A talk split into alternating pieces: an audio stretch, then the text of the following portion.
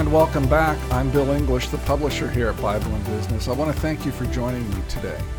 Uh, I'm starting a new video series today on chapter 3 in my book, A Christian Theology of Business Ownership. This chapter deals with Christian stewardship, both the biblical foundations for Christian stewardship, as well as a couple of uh, additional topics, one of which is selfish versus godly ambition and saving for the future. So, this will be a seven part series, and today we're going to start out with the first of five foundations, which is the fact that God owns everything. Now, before we get going, I just want to invite you to head over to BibleandBusiness.com and take a look at some of the articles and the podcasts, as well as some tools and surveys that we have out there for you to participate in. Also, you'll be able to download the slides for this and other videos in PDF format if you'd like to use them for your own personal study. So, with that, let's go ahead and get going. Our agenda for today is very simple. We're going to do a definition of Christian stewardship, then we'll discuss uh, the first foundational uh, aspect of Christian stewardship, which is that God owns everything, and then we'll derive a couple of lessons from that as well. Here's a working definition of stewardship Stewardship is managing well that which is owned by another to further their interests and their intents. This definition is grounded in our covenant relationship with God. We cannot divorce covenant theology from Christian stewardship. So, because God wants an intimate relationship with his people, he forms the basis of his redemptive plan on covenants. God's not interested in a transactional relationship with you or I. He wants a covenantal relationship with us. Hence, his covenant with Abraham, with David, and with us is a call to a deep and lasting relationship filled with responsibilities and love. And really, uh, his ongoing presence and faithfulness that flows both way in that covenant relationship. We demonstrate our faithfulness to Christ by persevering in the face of temptations and persecutions. So, when it comes to covenants and business ownership, understanding that God owns everything, then in our roles as owners, our first responsibility is to fulfill our responsibilities to God, to be faithful to God first. And this really means stewarding well that which He owns. Now, we're going to go over some biblical passages here in just a moment about what He owns and, and what the Bible says about His ownership. Uh, but we have to steward well that which He owns. This means we stop thinking in American business and what I would even say legal terms about, you know, I own this, it is mine. And we start thinking in a biblical covenantal terms what I have is owned by God and it needs to be used for His glory.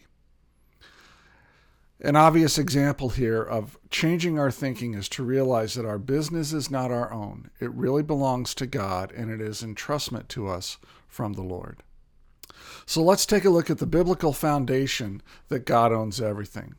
I'll start with Psalm 50, verses 9 through 12.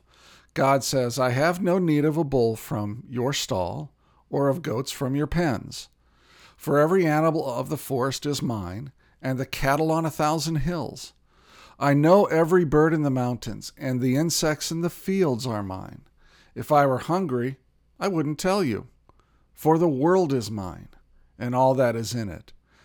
Let's look at Psalm 24 1. God says, the, or David writes this The earth is the Lord's, and everything in it, the world, and all who live in it. God owns everything and everyone. This, these are two unmistakable passages uh, that, that cannot be really uh, exegeted in any other fashion than to say that God owns everything. But there's more.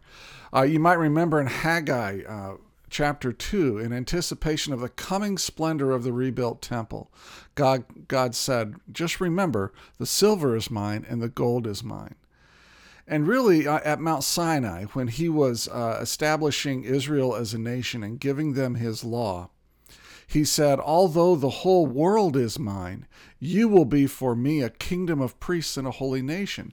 You see, because God owns everything and everyone, he could take the nation of Israel and set them apart as a unique uh, ethnic group of people who are dedicated to him. They became his people, his holy nation. And because he owns everybody and everything, he, he can do that.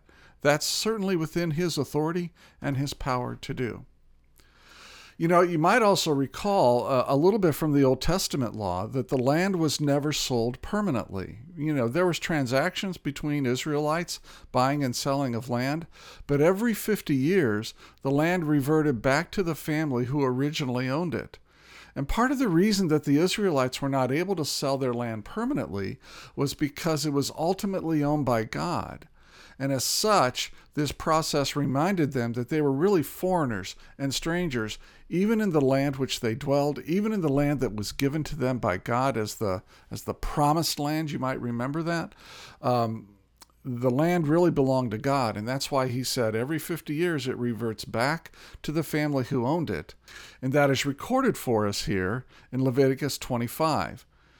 The land must not be sold permanently, because the land is mine, God says, and you reside in my land as foreigners and strangers.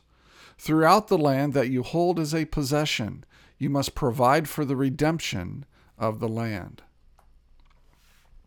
So, what does all this mean? It's really, really very simple. God owns your business, your money, your wealth, your assets, your talents, your ideas, your insights. He owns your physical body. He owns your cabin. He owns your home. He owns your cars. He owns everything. So, what do we take away from today's lesson? Very simple. We own nothing. God owns everything. That is the first foundation of Christian stewardship.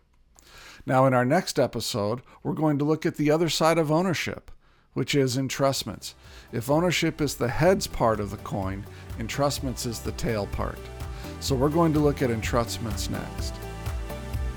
Say, I want to thank you for joining me today. I'm Bill English, the publisher here at Bible and Business.